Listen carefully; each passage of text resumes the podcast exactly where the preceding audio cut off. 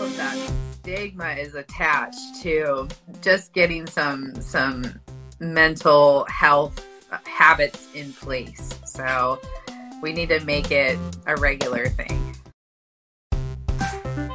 Hey there, my name's Ashley Church. And I'm Erin West. We were once newly promoted crime scene and latent print supervisors on mutual struggle buses as we both simultaneously tried to navigate through the challenges within our forensic units. Now we run a business where we create tools and resources that we wish we had had to make these transitions easier. We like to talk about the experiences we've had in the forensic field, the good, the bad, and the ugly, in the hopes to create awareness around these issues and move the needle forward to create positive change in the forensic community. So if you're a forensic professional, regardless of your years of experience, who's not afraid to dive into real, raw, and sometimes uncomfortable topics, you're in the right place. This is the Forensics Unfiltered Podcast. So tonight, before Erin gets on, I'll just let you know what tonight's episode is going to be. Mommy! Yeah, we're talking about debriefings. So many fun adventures. Did we both? We didn't even talk about both wearing camo tonight. Yeah, here we are. No. Um, so if you could let us in the comments, or let us know in the comments if you or your agency actually does debriefings, or let us know if you've actually been through a debriefing before. And what we're talking about when we're talking about debriefings, I'm not talking about let's gather together and make sure that we have all the evidence. Like, we're talking about more emotional debriefings. Yes. How is this case affecting you emotionally? Unfortunately, from what we hear a lot, is forensics is kind of left out either unintentionally or intentionally. They don't think that forensics should be part of these emotional debriefings because I guess we're some messed up individuals that, you know, why would it affect us, right? I honestly haven't worked for a lot of agencies where there have been debriefs that um, forensics have been included in. Uh, the agency that I work for now uh, does try, they have over the past few years started to try to start doing debriefings after major events, which I think is great. You know, I think a lot of employees find that to be valuable, uh, but that's definitely something that's a lot newer for us. So in, in my past experience, I haven't been, I really haven't been involved in a lot of debriefings at any of the agencies that I've worked for. So the last agency I was at, which is where Agent Erin is at now, it was pretty much not a, a practice that they did. So it's not that we weren't left out. It just never happened to begin with. But one of the biggest debriefings that I've ever been to, it was after Pulse. And the crazy part was, for our agency, like, we got pulled out. We didn't even get to the scene. We got pulled out because the F B I was taking over the investigation. And yet they still had all of us that were called out go to these debriefings. It was more of a requirement, and you had to choose, you like selected a day and a time that was convenient for your schedule. And these debriefings were massive. Like, they had um, several groups of, I don't know, like twenty or thirty individuals. What was interesting with those debriefings is they had a lot of different entities all together. So they had dispatch, they had the first responding officers, I think they had firefighters, they had uh, detectives in there, the crime scene unit. They did forget the medical legal death investigator, investigators, and they were a crucial part of like identifying the victims, and they were there for many days. So the fact that they kind of forgot them is unfortunate, but it was really interesting. It was something that was made a requirement, but it was so large, and we didn't know a lot of the people personally, that I don't think it was as awkward as if, like, for instance, your agency made it a requirement. Yeah, I agree. I think, too, I mean, it depends on the person. So some of you guys probably could use those briefings to your advantage and have no problem sharing your feelings, you know, with a group of people. And some of you guys are like me, where you'd rather just stuff them down deep and not tell every everybody all of your things, and that's not your jam. And so I think agencies should offer both kinds. If you have a major incident and you're trying to make sure that all of your employees get the care that they need, then I think that you should offer a group setting for people that feel comfortable like that, and an individual setting as well. I know we just recently had an officer that died, and they did a debrief because there were a lot of us on that scene. And when they did the debrief, when they emailed us about the debrief, they didn't specify like what the debrief was. And so, because sometimes when we debrief, it's like a like a tactical one, you know, where you go over like the scene and what everybody could have done better and what was successful and all of that. And sometimes it's an emotional one, and they don't always clarify like what kind of debrief they're having. So when the debrief came out, they sent an email to everybody that was involved in the case, and it said, you know, we're going to do a debrief about this case. And I I also didn't know that it wasn't really optional. Like, nobody said that to me. So when, of course, when I saw it come across, I was like, yeah, no, thanks. And I didn't go. And I guess I was like one of the only humans that wasn't there. And so people after the debrief were like, Erin, you know, why didn't you come to the debrief? Are you doing okay? Like, blah, blah, blah. And I was like, oh, I, I just didn't think it was that serious, you know? So I feel like we have to be like, we have to give both options, group setting and individual setting. We have to be very clear about what the purpose of the debrief is, you know, and kind of what you're going to be doing. Yeah.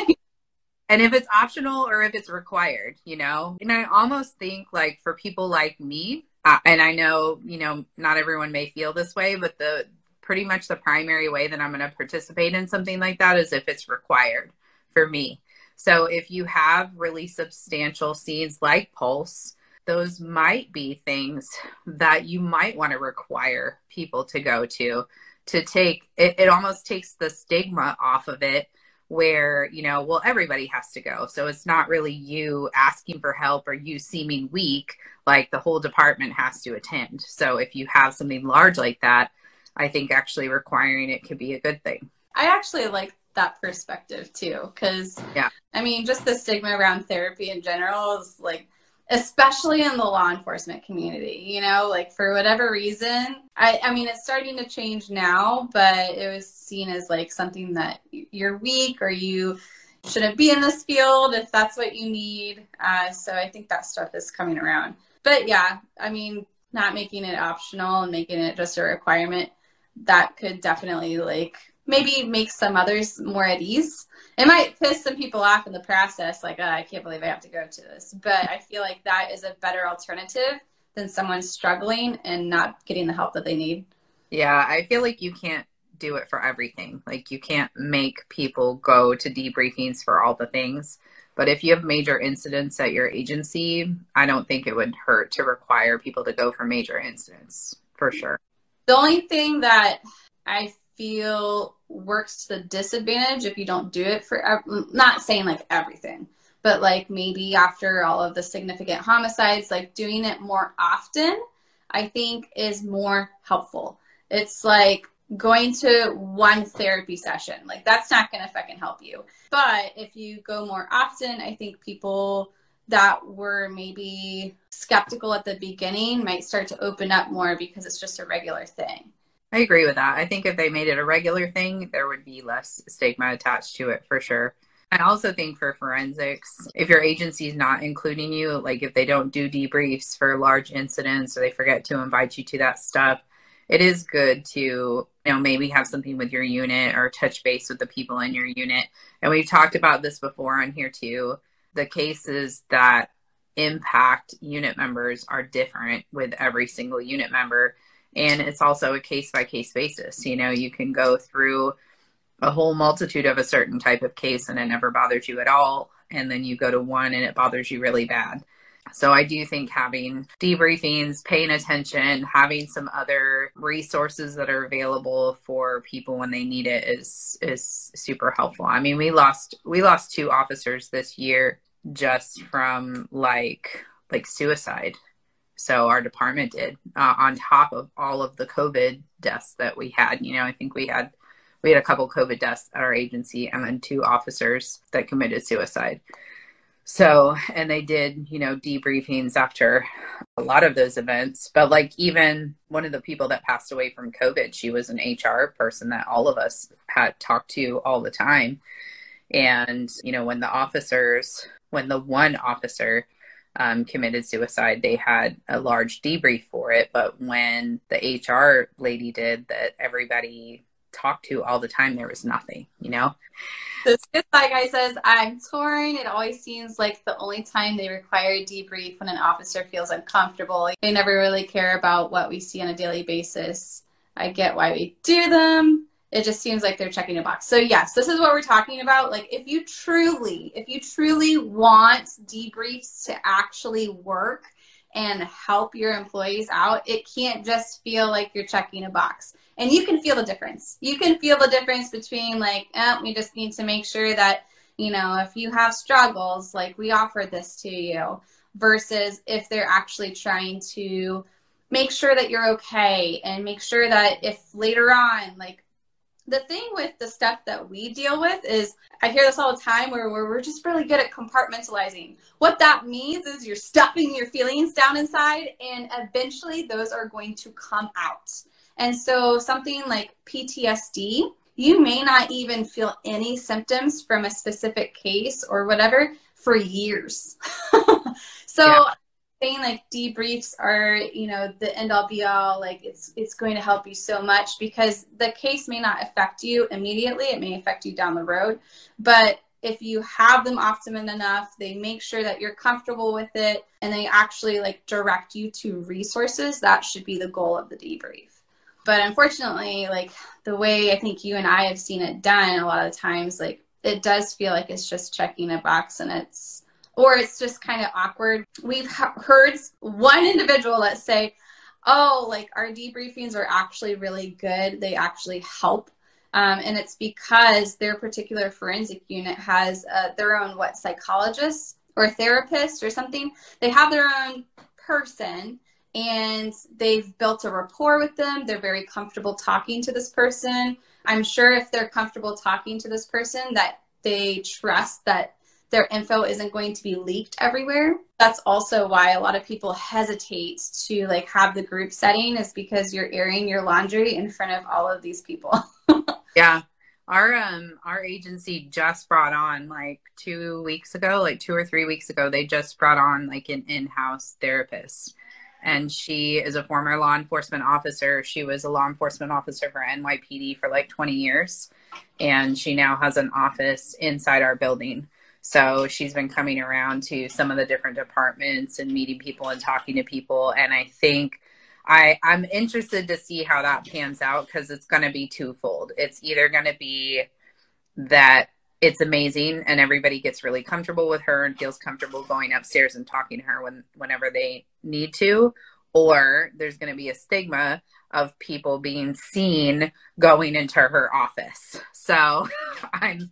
I'm interested to see how it pans out, but I do like the thought of just kind of normalizing it, you know? Yeah. yeah. And making sure that person, it, obviously, like if you're in that field, you have some level of integrity, but I think what also what some people feel uncomfortable with is like, there's some departments that have really loose lips. So, you know, they don't want everything to get out, even outside of your unit, like, you know, to other detectives or other people on the road or whatever. But I think that's great. Yeah. We'll see how it, how it pans out. They introduced her like two or three weeks ago. So, and I've seen her, I mean, she's wandering the office every day. So hopefully, hopefully people will use her, you know, as a good resource. Something that I've also hear people being like super hesitant and they don't want to tell too much information is like, okay, what if I am struggling and they diagnose me with, you know, depression or P T S D? Are they going to deem me unfit for duty to go on other types of crime scenes like this one? Yeah, I agree. I mean, they started doing, our agency started doing, for those of you that have like taken our classes and seen our webinars and stuff, we share Um, some pretty detailed stuff about our personal lives. And both of us have been through some pretty significant like trauma. And Ashley is a sharing is caring kind of person. She's very open. She has the feels. Um, mm-hmm. done a lot of therapy stuff to work through her things. And I'm the opposite, where I just stuff it all down. I don't talk to anybody about it. So they started doing um, mandatory therapy sessions for the forensic personnel at our agency. And that was literally my question. I was like, listen, if y'all make me go to this and you dig a bunch of stuff up, like, is this going to be a problem for me? Yep. Valid concern. Yeah. I'm like, it's, it's legitimate fear of like, you know, if they dig up all of all of these things that you've been through, like all of a sudden, are you too? I mean, literally. Well, the the therapy session was very crazy. Like, I, it wasn't really like a true no. therapy session. No, whatever the hell they made you go through. It was crazy. Yeah, they were literally like, um, in this moment right now, do you want to kill any of your coworkers? And I was like, whoa! I actually laughed. I laughed at the question, and then I was like, oh god, he's taking notes. Like writing it oh down. Oh my god! Like, yeah. Oh, this bitch. Like, I laughed, and now he's taking notes. So I don't know that that's the best therapy session for, for us. But um, but that was definitely something that I was nervous about. I was like, oh, my gosh, you know, they're going to pull all of these things out of me, and I'm going to be sitting there, you know, blubbering in my chair, and they're going to be like, oh, my gosh, she's depressed. She can't work anymore, you know. so so I think all of that, all of that stigma is attached to just getting some some mental health habits in place. So we need to make it a regular thing. Yeah, that's the only way it's really going to work. Like, yeah, if you just do it once in a while, like only when an officer commits suicide or only at a deputy involved shooting. I mean, you may be at an agency where that happens a lot, but you may be at an agency where that doesn't happen very often. And what about all of the other traumatic things that you experience? Like, there's definitely some opportunities for you to have more debriefings so it becomes more normalized and you're not feeling so awkward and anxious to go to these things. I definitely agree. And it's kind of random, like the officer that, you know, committed suicide that they wanted us all to go to the debriefing for. Um, I didn't know him. And obviously he's part of the law enforcement family, but it doesn't impact me the same way. I mean, we were on scene and there were like sergeants crying, lieutenants crying, detectives crying. And, um, and I did not personally know him, so it didn't impact me in the same way. But they required a mandatory debriefing for that, which I didn't know was mandatory, and I didn't go because it really just, like, not to be callous, but it really just didn't impact me the same way that it was impacting others. Right.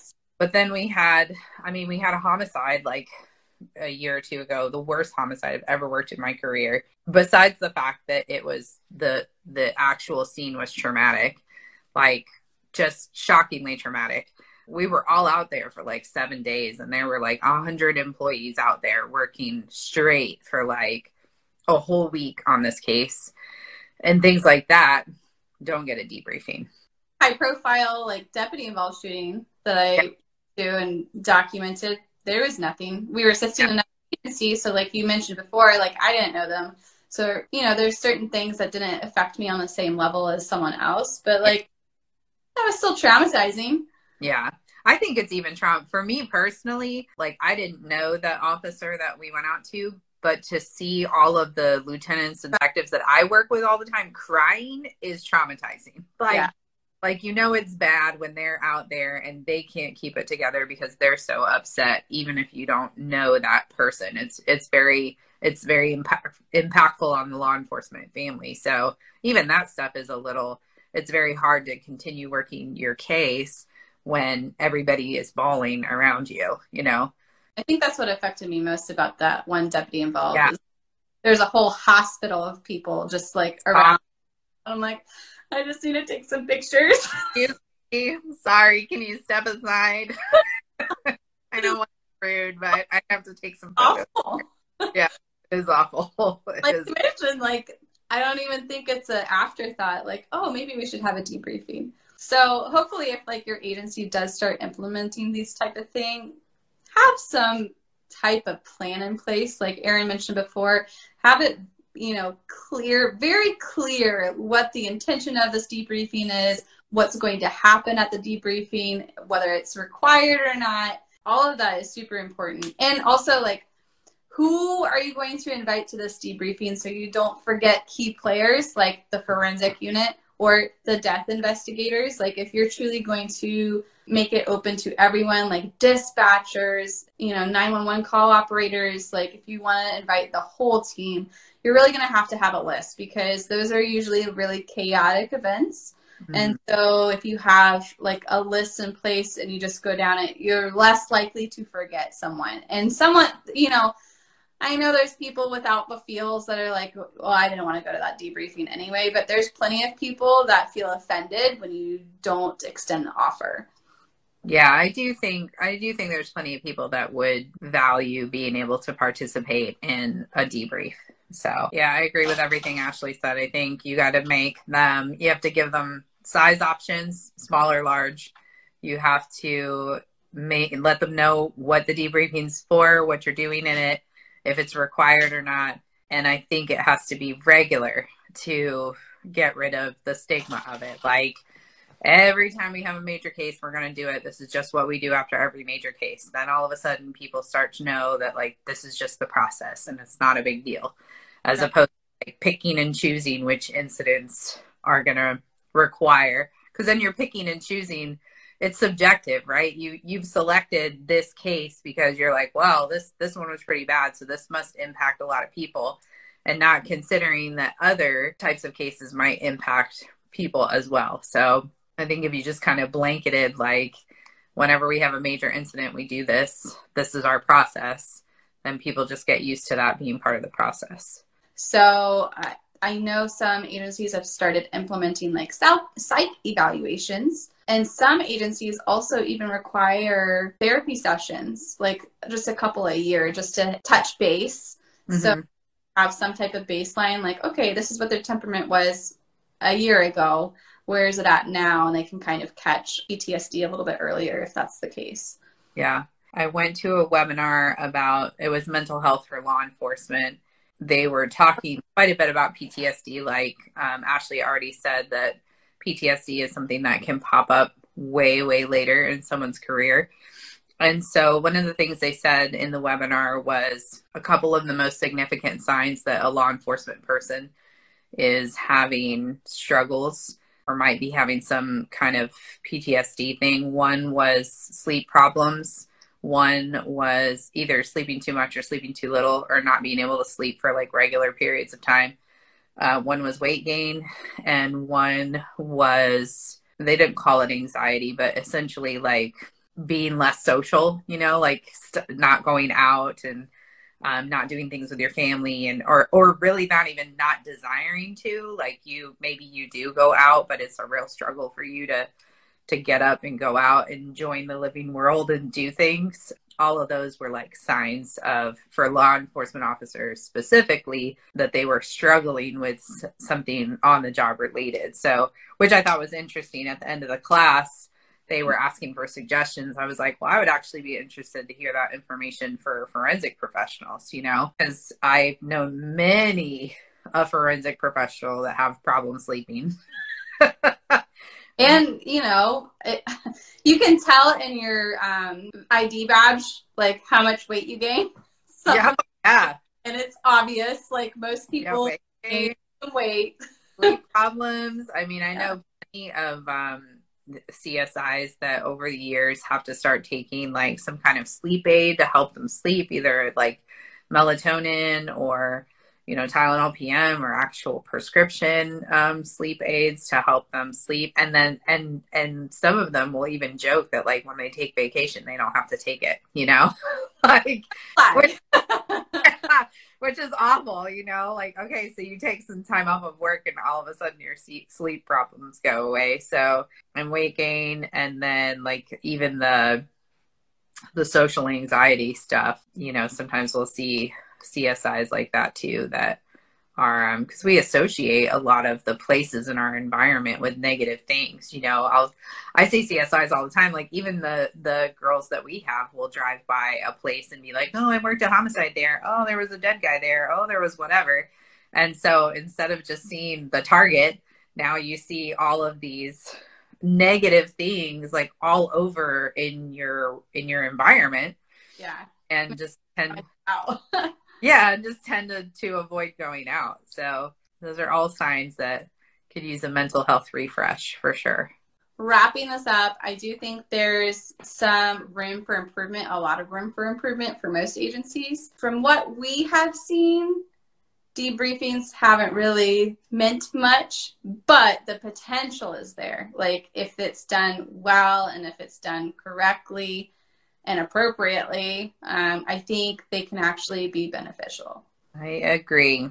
Do you guys have any thoughts on that? What is your debriefing experience? Do you like it? Do you hate it? Does your agency do it right? If they do it right, how do they do it right? Bye, guys. Have a good night. Bye. Thank you so much for being here and listening to Forensics Unfiltered. If you liked this episode, would you do us a favor and leave a review, letting us know specifically what you liked about this topic? It will only take a minute, but it will really help us plan future episodes so we can bring you more topics that you want to listen to. We'll be sure to provide any links from today's episode in our show notes on our website. Head to w w w dot gap science dot com. Until next time, stay safe out there.